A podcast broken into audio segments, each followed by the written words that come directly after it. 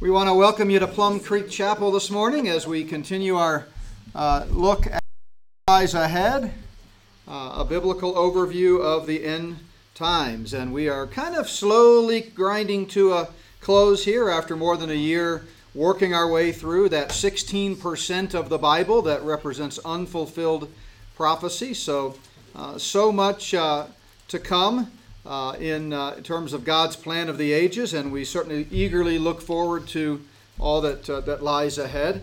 Uh, and especially as we're kind of talking now about uh, the kingdom that is to come and all of the characteristics of that, which we'll get to here in just a minute. But I was thinking this morning as we pulled into the parking lot, my daughter Abby uh, put her sunglasses that she had been wearing back in the car, didn't need them in here, and I thought, you know, it the future is so bright when you look at it through the biblical narrative. We all should need sunglasses, I think, just to, to handle the brightness of it. It it looks pretty discouraging now. A lot going on in this world, a lot of negative things happening, a lot of unsettling things happening, but uh, a better day is coming. Amen. And that's really what Bible prophecy uh, is all about. So, just a couple of quick announcements. So, from over the past week, of course, uh, the material that we've been covering is in uh, my book, What Lies Ahead, and those of you here can pick one up from the resource table out in the lobby. If you're watching us by live stream or online, you can always go to notbyworks.org and, uh, and pick that up there. Uh, we're heading into our travel season in May and June and July. And uh, next weekend, I'll be out of pocket in Wisconsin speaking at a conference there uh, Friday, Saturday, and Sunday. So, for those of you here at Plum Creek, next Sunday, is going to be the Mike and Mike show because uh, Mike Huber is going to preach and Mike Quinlan is going to lead Sunday school uh, next week. So we're looking forward to that. And those of you that don't know uh, Mike Huber, he's got a long-standing connection to Plum Creek Chapel. Used to be the president of the Berean Fellowship, and just a great man of God. I know you'll appreciate hearing from him. So we won't have live stream next Sunday, neither at the nine o'clock or the ten thirty uh, time slot. And then I'll be uh, Back here in Colorado, May 6th and 7th, that's a Friday and Saturday up at the spring uh, conference in uh, Fort Collins, and the topic is pretty intriguing there angels, demons, and you. And so I'm actually speaking last among that slate there of uh, colleagues. And uh, so I guess they want me to kind of clean up all the heresy that's been poured forth Friday and Saturday, and I'll tie it all together. But uh, if you've got nothing else to do on next on that weekend, May 6th and 7th. Encourage you to make the trip out to Fort Collins, and all of this is available at the Not by Works website, and you can click on it and find out more details there. And then uh, finally, the next up would be May 13th and 14th. Again, a Friday, Saturday. This is in Tulsa at the Mid America Prophecy Conference. And I'll be speaking twice there as I do every year. And this year, my two topics are uh, the first one is Whose fingerprints are on the founding of our country? And the second one is uh, uh, Russia, Ukraine, and the New World Order. So those are things to look forward to there. That's a big conference, always a great time. And again, you can uh, click on the registration button at Not by Works to find out more about that. Been a busy week podcast wise. Tuesday was our regular uh, standing podcast on the Christian Underground News Network. And uh, as I mentioned Wednesday night, uh, the topic was Ophidian obfuscating subterfuge. So it's worth watch, listening to the podcast just to figure out what those three words mean.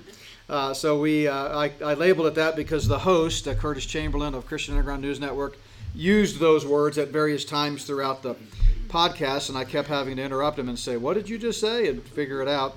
Uh, actually, that's not true. I just secretly looked it up online while I was doing the podcast, so I looked like I knew what he was talking about. But anyway, that's uh, a great podcast, um, actually addressing what some of you may have seen going around the, the viral uh, documentary about uh, by Dr. Bryan Ardis the, uh, about uh, the snake venom and all of that. So we kind of took a balanced approach to that and talked about that. And then on Monday last week was my monthly appearance on Stand Up for the Truth. And uh, David Fiorazo, who's been in this church, we've been honored to have him speak here. A great interviewer. Really always enjoyed talking to him. The time goes by so fast. It's a one hour live show, but man, I blink and it's over. So that's another great opportunity to uh, kind of uh, check in on what's going on with Not by Works. And of course, that last Monday we talked about my latest book, Spirit of the Antichrist, and those are still available out on the table or um, at the Not by Works website. So, with that, uh, let's dive in. Uh, this is uh, our 54th lesson on Bible prophecy, but it's our second week uh, talking about uh, the. Um, oh, we were not on the screen, were we? Well, I won't start over. You, you, you heard everything I said. I'm not sure the visuals really added much to it, although you do have to. Sorry for you that are live streaming because they saw it, but uh, for those of you that were live streaming, uh, I want, I've got to. I mean, for those of you that are here, I got to show you. That's the graphic for the Ophidian obfuscating subterfuge. So you got to watch that one uh, for sure, or listen to that one for sure. Okay, so we talked about. Um, the millennium versus the eternal state. We went through several contrasts between the two. And then uh, we, last week, be, or was it last week? No, two weeks ago. Last week was Easter. Uh, we ta- started by looking at some geographical characteristics of the millennium. And the first one we looked at is the increase in territory. And so we talked about how the promised land, as outlined in Scripture, has never been fully inhabited by God's chosen nation, Israel. In fact, what you see on the screen there is modern day borders of Israel in red, and then the blue represents the boundaries based on Genesis 15 of the uh, of the ultimate land of Israel. And so uh, clearly, uh, either God was lying or there's a future for national Israel. So uh, we kind of believe the latter is the case. So uh, someday when Christ comes back uh, on the Mount of Olives to establish the long awaited, unconditionally promised kingdom to Israel, this will be the boundaries of the capital. You know how we, we talk about capital cities now within nation states?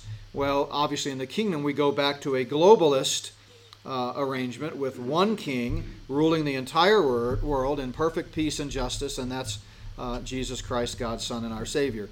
So, I've actually been working on uh, some of the material for this conference coming up next weekend in Wisconsin. I'll speak six times plus a Q&A uh, and we're going to be talking about a lot of things. But one of the ones that I'm going to go through is something that we talked about here last summer, so almost a year ago now, and that is God's plan of the ages as it relates to globalism versus nationalism. And God created the earth with a globalist uh, arrangement. It was just Adam and Eve, one world. God was the leader, and it was just a different dispensation. Over time, as we get after the flood, you find it shifting into a nationalistic society, and God uh, creates nations, and you see the table of nations in Genesis chapter 10. And that's where we still are living today.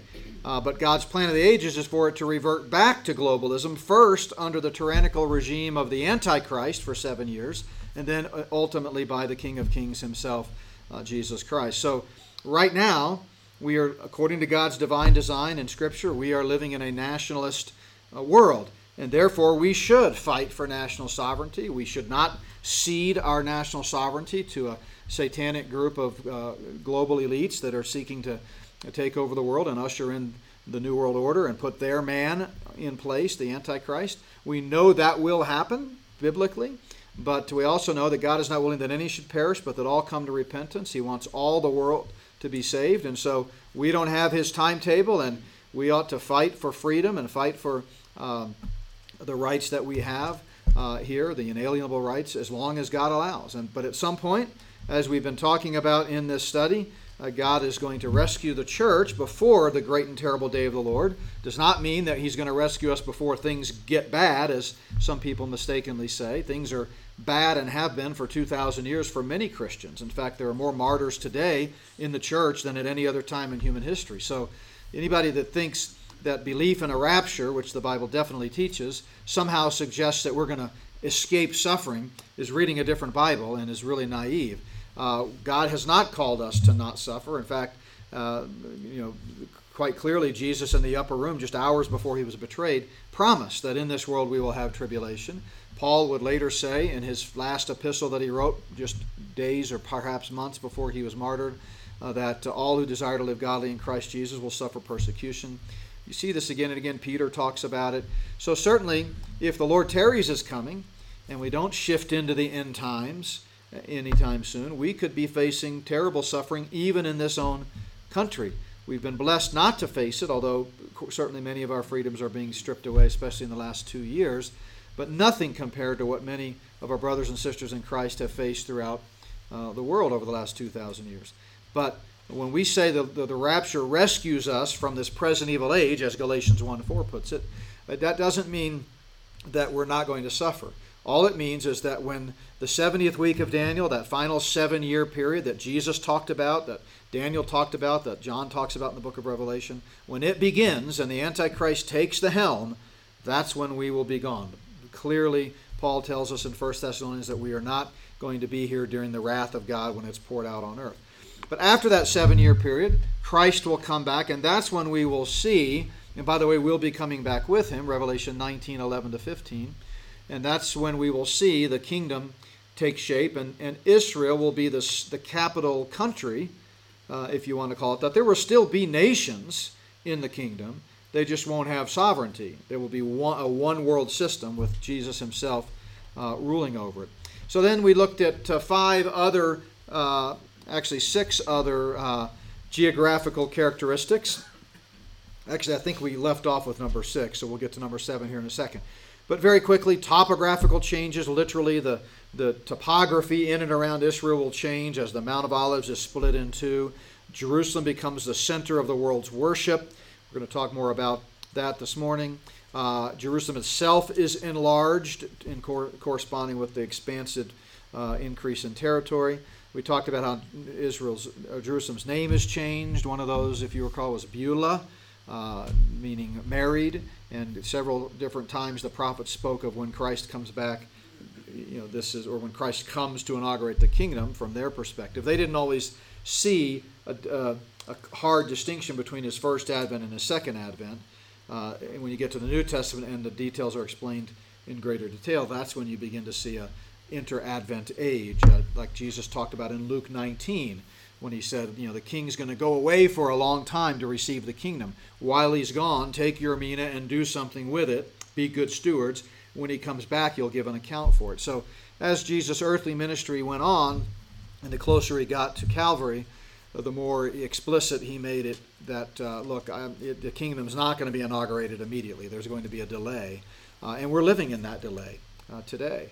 Uh, so, uh, but when, from the Old Testament prophets' perspective, when they spoke of the kingdom, they talked about that's when Israel's or Jerusalem's name would be changed. And then, of course, uh, where we left off last week, the Jews are going to be regathered into the land, and that's going to be a supernatural regathering. Uh, they, Jesus very plainly said that when he comes back in Matthew 24, uh, he will send his angels uh, to gather his elect Israel back into the land. And several Old Testament uh, prophets talk about this. Uh, it, uh, I don't believe, has begun. Now, many good scholars who do understand Scripture in a literal, grammatical, historical way, as we do, would differ. They say Perhaps this, uh, the beginning of the dry bones prophecy in Ezekiel 38 has already begun because of 1948. I definitely believe 1948 is prophetically significant. May 15th, when after World War II, Israel became a nation again for the first time in over a thousand years.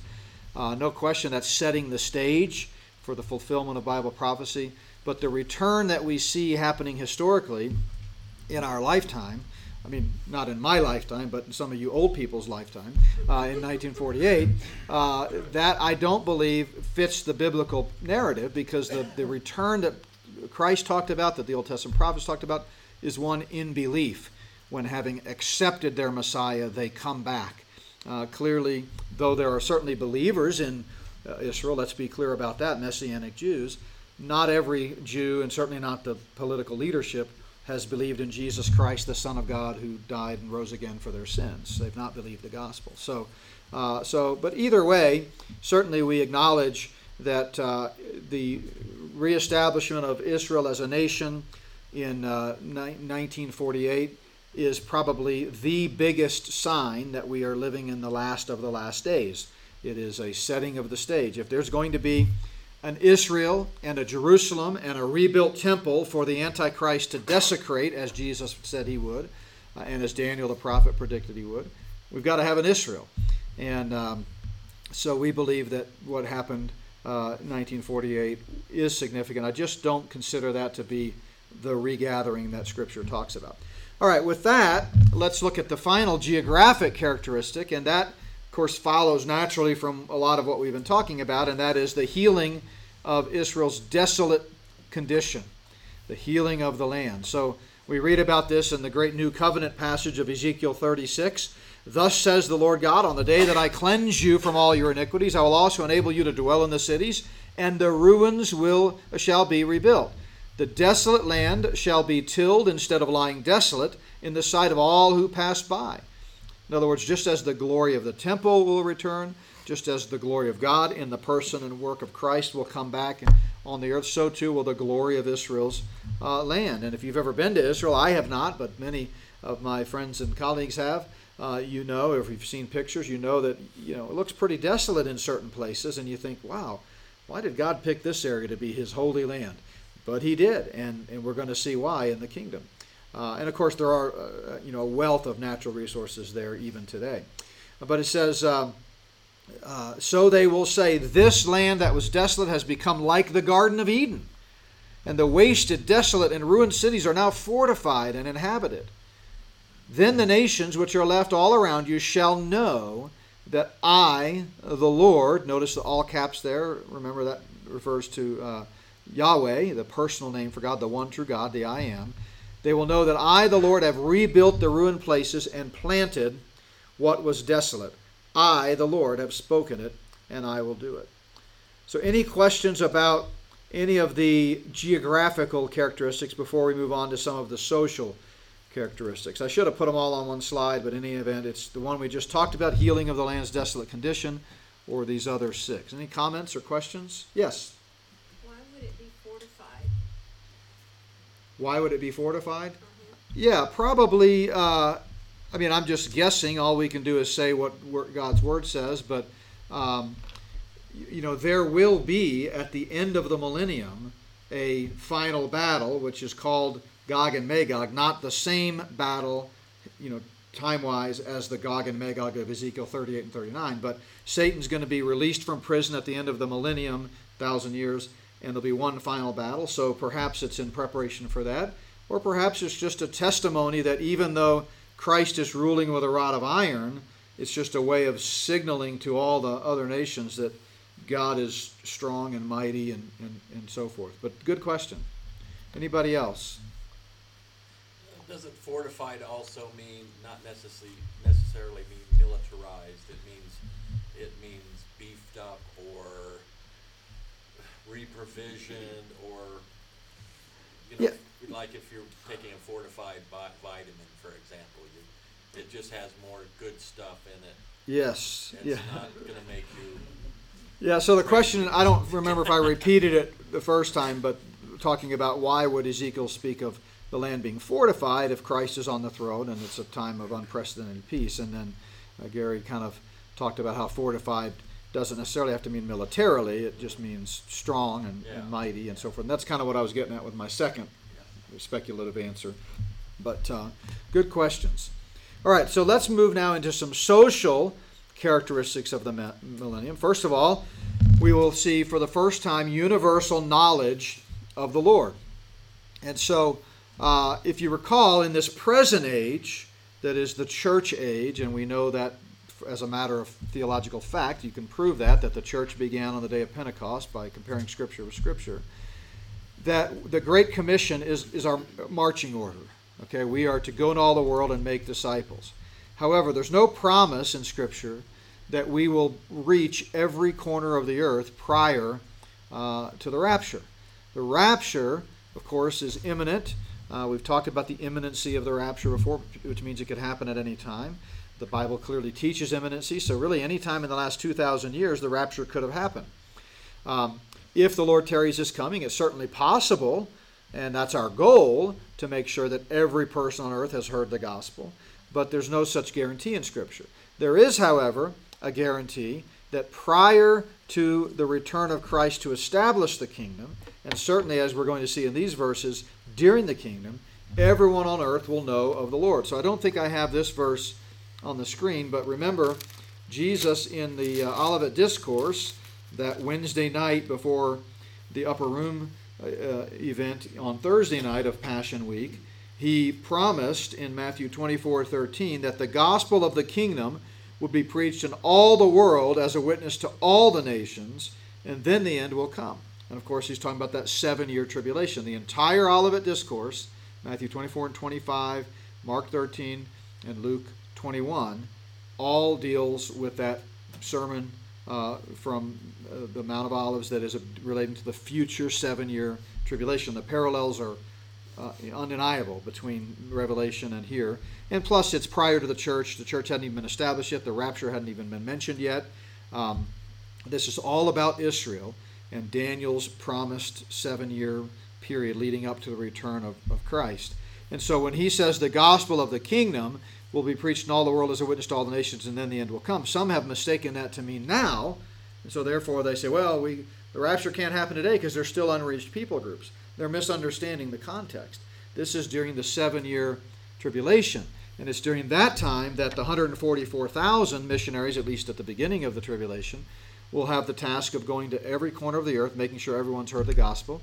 Over time, during that seven years, as more and more people get saved, of course, many of them will be martyred. We read about that in Revelation 7, but the ones that aren't martyred will become uh, evangelists teaming up with 144,000 and will continue to spread the gospel so that by the time Christ comes back, everyone has heard the gospel.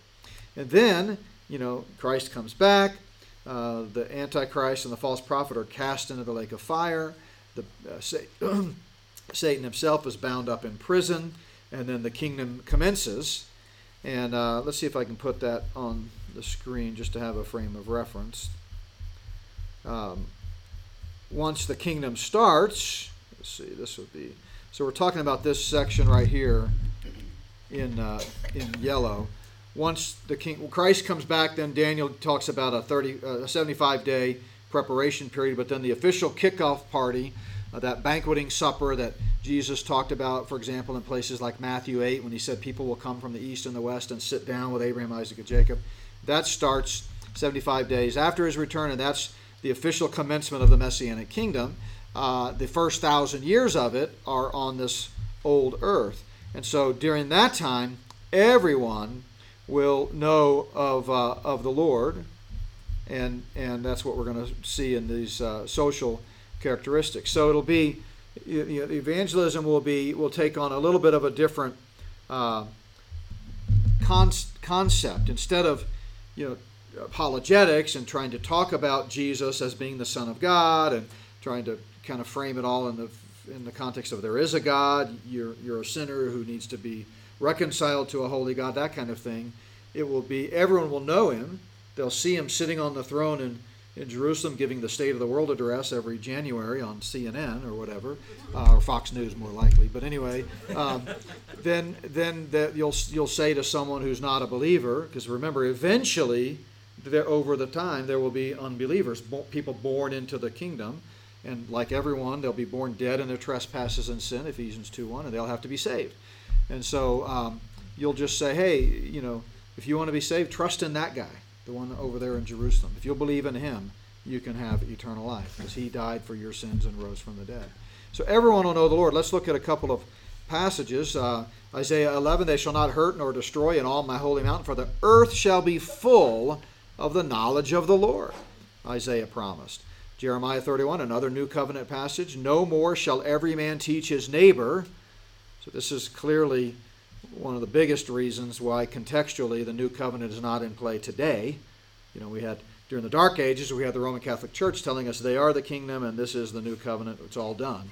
But when you read Scripture in its literal, grammatical, historical context, you can't have a new covenant in place where God says you don't need to teach your neighbor, and Jesus saying go and teach your neighbor. That's a conflict, and God can't contradict himself. So the church is a foreshadowing, a foretaste of the glory to come. There are many similarities in the present age to what life will be like in the kingdom, but it has not been inaugurated yet.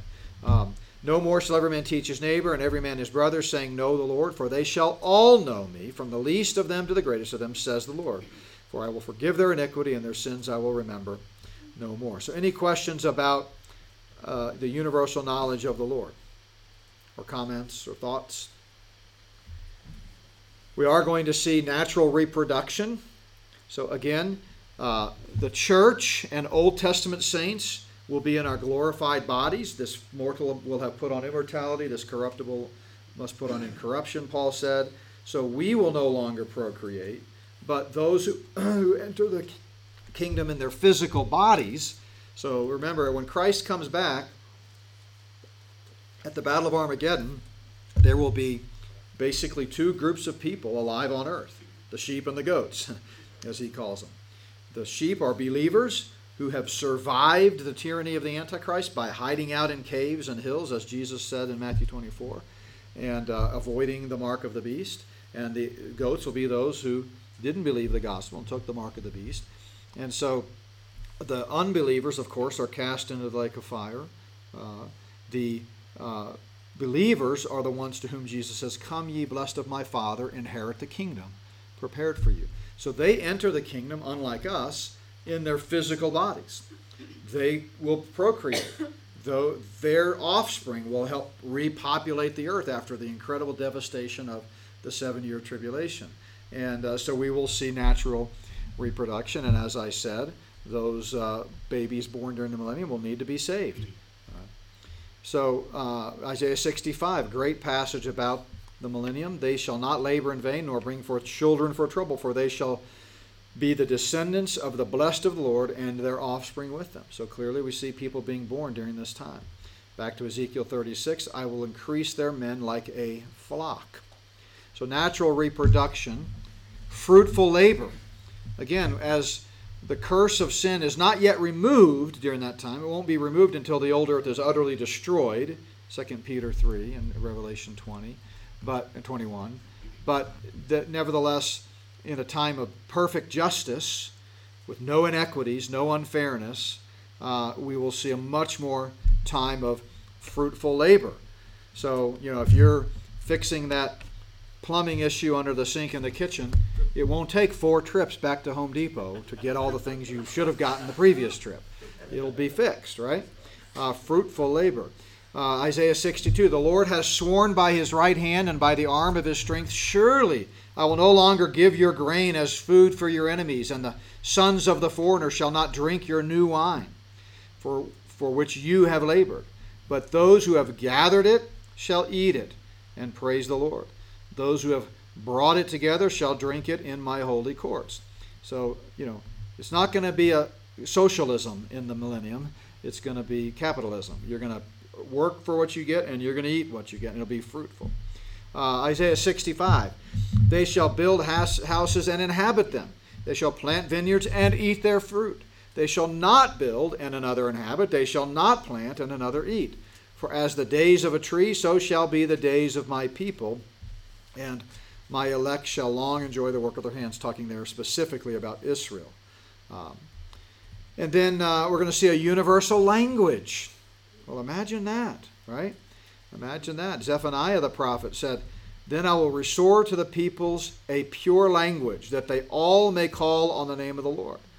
Remember, we didn't see the, just the uh, diversities of languages until after the flood, after Nimrod, and after the Tower of Babel in Genesis 11.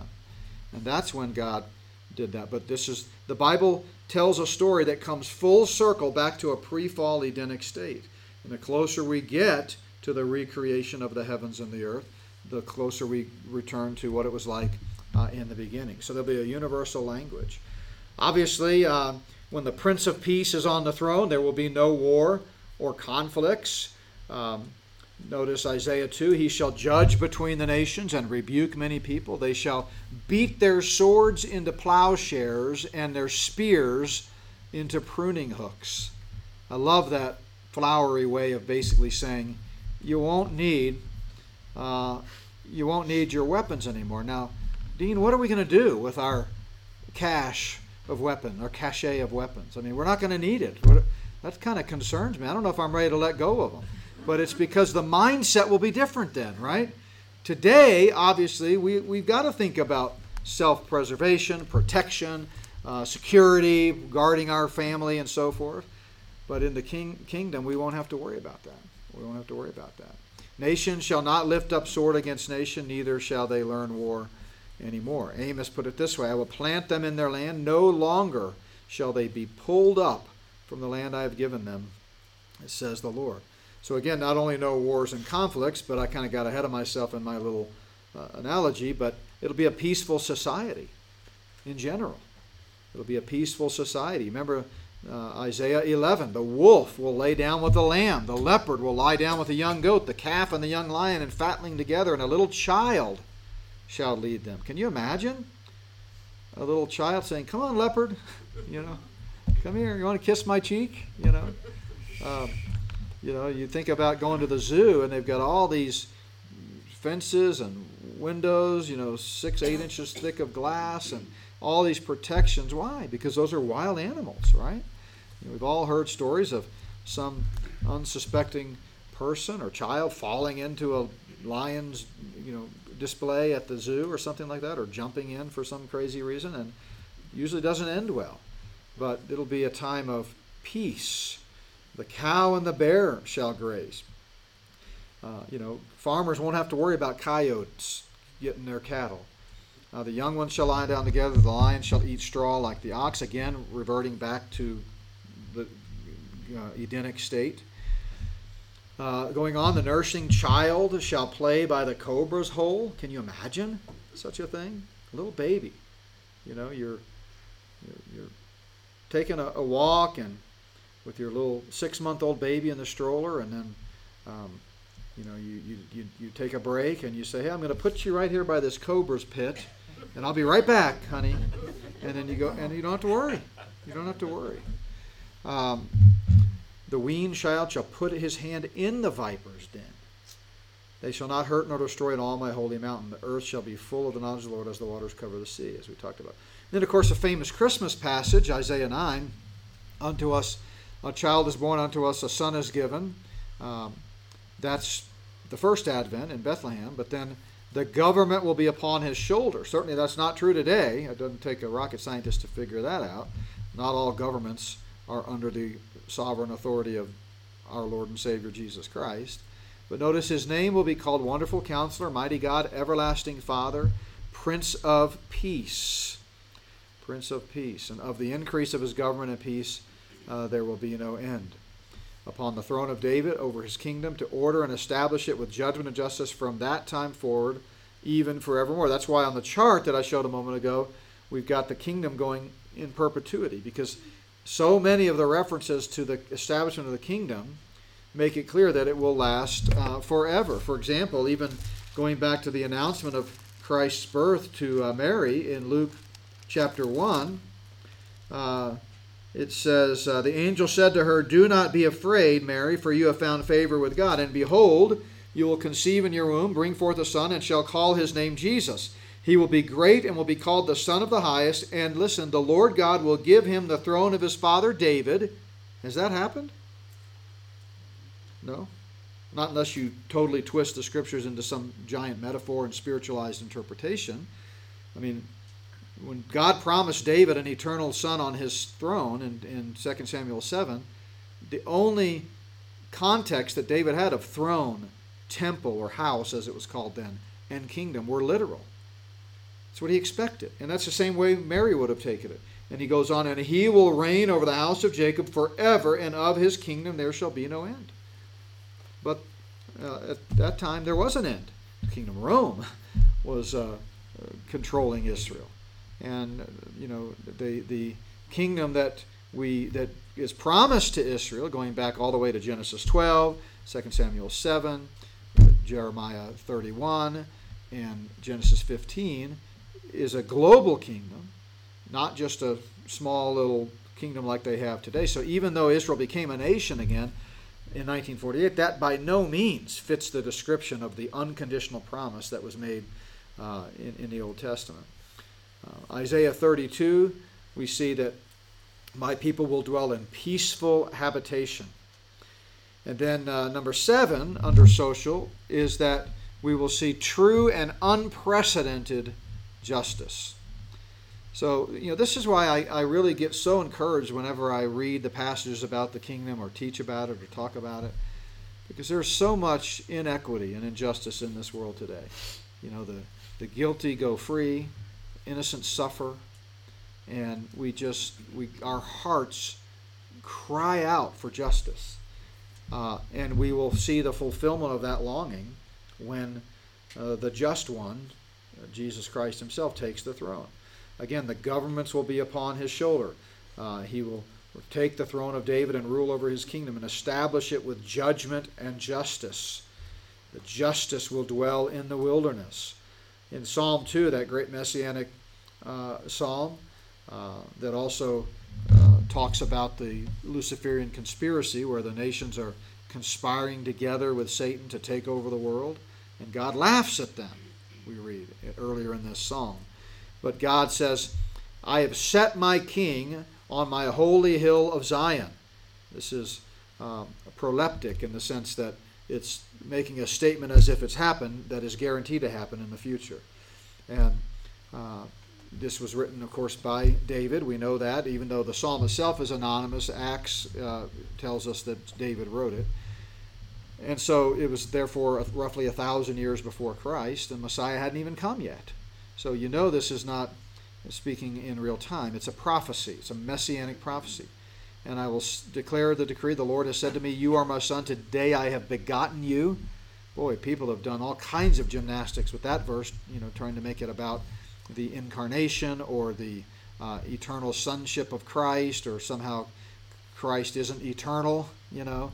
No, this the, the fact that he was begotten speaks to his kingship, that he's taken the throne. That was a very common way uh, in the Old Testament to speak of a succession in uh, the li- kingly line. Uh, watch, ask of me, and I will give you the nations for your inheritance, and the ends of the earth for your possession. You shall break them with a rod of iron. That's a symbol of justice. Um, and we see when Christ comes back in Revelation 19, same thing. I mean, powerful description. Behold, a white horse, and he who sat on him was called faithful and true, the real deal, not the impostor that we saw in Revelation 6 1 on the white horse, the Antichrist, but the real deal, the King, King of kings and Lord of lords. And in righteousness, true righteousness, he judges and makes war. So no more of these manufactured wars and fake wars and wars that have ulterior motives like the one we see happening now as they try to foment uh, World War III and drag the United States into it. Um, doesn't mean real people aren't getting, you know, really killed and tragedies are happening, but it's not about what it's about. And if you follow the the state-run media's, you know, propaganda about it, you know, Zelensky good, Putin bad, let's get in there and rescue Zelensky. We'll do a little research on Zelensky. That guy's a, you know, Satanist to the top top tier. Yeah. What does it mean when it, he himself treads the winepress? I've heard that a lot, but I've never heard an explanation. So that's a metaphor for God's wrath. And you see Old Testament prophets talking about it in the same way, but basically it's this is the out the culmination of the outpouring of God's wrath. The wrath begins in Revelation 6 at the beginning of the tribulation because the people are already crying out, Hide us from the wrath of God. So the the tribulation period, let's see if I can grab this uh, slide. The tribulation period is referred to in the Old Testament as the day of the Lord's wrath. That's one uh, def, you know description of it, or the great day of the Lord's wrath. So wrath has both a theological context and a actual physical context. Theologically, when we believe in Jesus Christ, we become a child of God, John 1:12, and we're no longer uh, children of wrath. So Jesus said in John uh, 3:36, "He who believes in the Son has everlasting life. He who does not believe the Son shall not see life, but the wrath of God abides on him. So everyone on earth is either a child of wrath or a child of God. And by faith, if you receive the free gift of eternal life from Jesus Christ, you become a child of God. But there's also a prophetic wrath, sort of the visible manifestation or culmination of the anger of Almighty God. You know, for 6,000 years now, he's been holding back that wrath holding it back, holding it back. And, and his love and mercy have gone forth as the gospel is being spread and people are coming to faith. And, you know, we sometimes shake our fist at heaven and say, you know, why is all this suffering happening and why are all these guilty people going free? But the tribulation answers that objection, and it is the final outpouring of the wrath of God. And that's why Paul makes it clear that the church, the bride of Christ, won't be here during the wrath of God because we're not under God's wrath. We've been relieved from God's wrath. We're part of the children of God. So when it says going back to this uh, verse, when it says that Jesus will tread the winepress of the wrath and fury of Almighty God. Let me get back there. You know, it's funny, I moved all my charts as I was preparing for today to the end instead of earlier because I hadn't been really using them much. And then today I've had to go find them twice. So, best laid plans. Um, so, where are we? Peaceful society. Nope. Let's see here. Is treading the wine press a, term of judgment itself? Was a wine press used in any kind like that? Sure. Yeah, I mean, it was a cultural thing. Uh, there we go. So, if you picture the wine press, you know, and, and squeezing the grapes and making the wine, this is the way Jesus is going to be the one that just, you know, uh, is the implement of God's wrath. You know, he comes with a sharp two edged sword to strike the nations. You know, this is a picture of Jesus you don't much see in our culture today. In this postmodern age and this apostate age of the church, uh, it's all, you know, Jesus is a kinder, gentler, softer Jesus. Nobody really talks about the fact that he's going to strike dead anybody that doesn't take advantage of his free offer of eternal life. And by the way, those who spend eternity in hell have nobody to blame but themselves. God sends nobody to hell. God has done everything he can to make sure that nobody has to go to hell. He paid the penalty, shed the blood of his own son. Jesus, as we talked about last week, willingly laid down his life to pay your penalty for sin. All you have to do, like any gift, is receive it. He doesn't force it upon anybody. That would be universalism, and forced love is no love at all. But he made the provision, and he offers to you freely the gift. That's why Revelation ends with Whosoever will, let him come drink of the water of life freely. So if he's offering a gift, he said, If I be lifted up, I'll draw all men to me. Uh, you know, come one, come all, whosoever will may come drink of the water of life. And it's a universal, bona fide offer. All someone has to do is receive it. How do you receive it?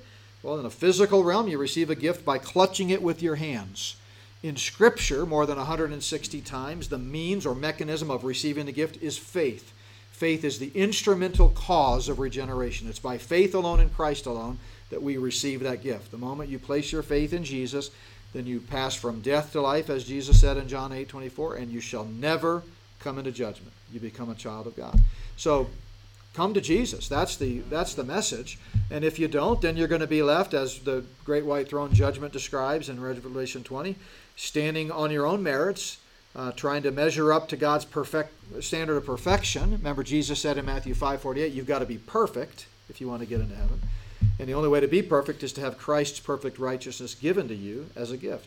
So if you don't receive that gift, if you reject it, you're on your own, and we know how that ends. So, yeah, I just see this as a beautiful uh, description of that pivotal moment of you know this uh, you know wrath of God being being poured out, and people downplay that, but that's what the Revelation. By the way, chapters six to nineteen, the bulk of Revelation is all about the wrath of God, the tribulation period, and people just sweep that away, and like they do the other sixteen percent of Bible prophecy.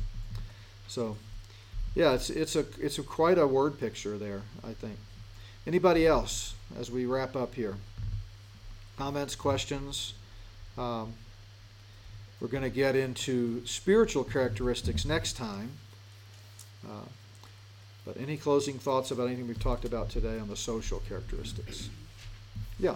I'd just say, just as a, another illustration, you would never want to catch your finger in a wine press. yeah, no, you wouldn't. Yeah, you would not want to catch your finger. Yeah, Especially if you're not running it yourself. Yeah. you know. No, that's right. So that's, that's very visual. We, we, we like our wine post production. Okay, so uh, um, so uh, awesome. So next week, don't forget. Um, we won't live stream for those of you live streaming, but we will have our regular nine o'clock hour. Mike Quinlan has offered to teach Sunday school next week, and then uh, same thing. We won't live stream our worship service, but we will have worship service with a guest speaker, Mike Huber, a great man of God. I know you'll appreciate hearing from him. Uh, and then this Wednesday, as we'll be traveling, no live stream, but we will have our regular midweek Bible study. And Mike Quinlan again is going to be filling in. He's got uh, some great uh, plans. I don't want to reveal them just yet because I want to give him the freedom to change his mind. And sometimes that happens to me the day before. I think, oh, I was going to do this, but I'll do something else. But if he uh, d- deals with the passage of scripture that he's been talking about, I know you're going to be blessed. So, with that, we'll take a break. Uh, we'll come back together in here for the start of our service at 10 o'clock. And then those of you live streaming, uh, typically it's around 10:25 to 10:30ish, give or take, depending on how the service flows. But we will live stream when the message begins. All right, awesome. Have a good break.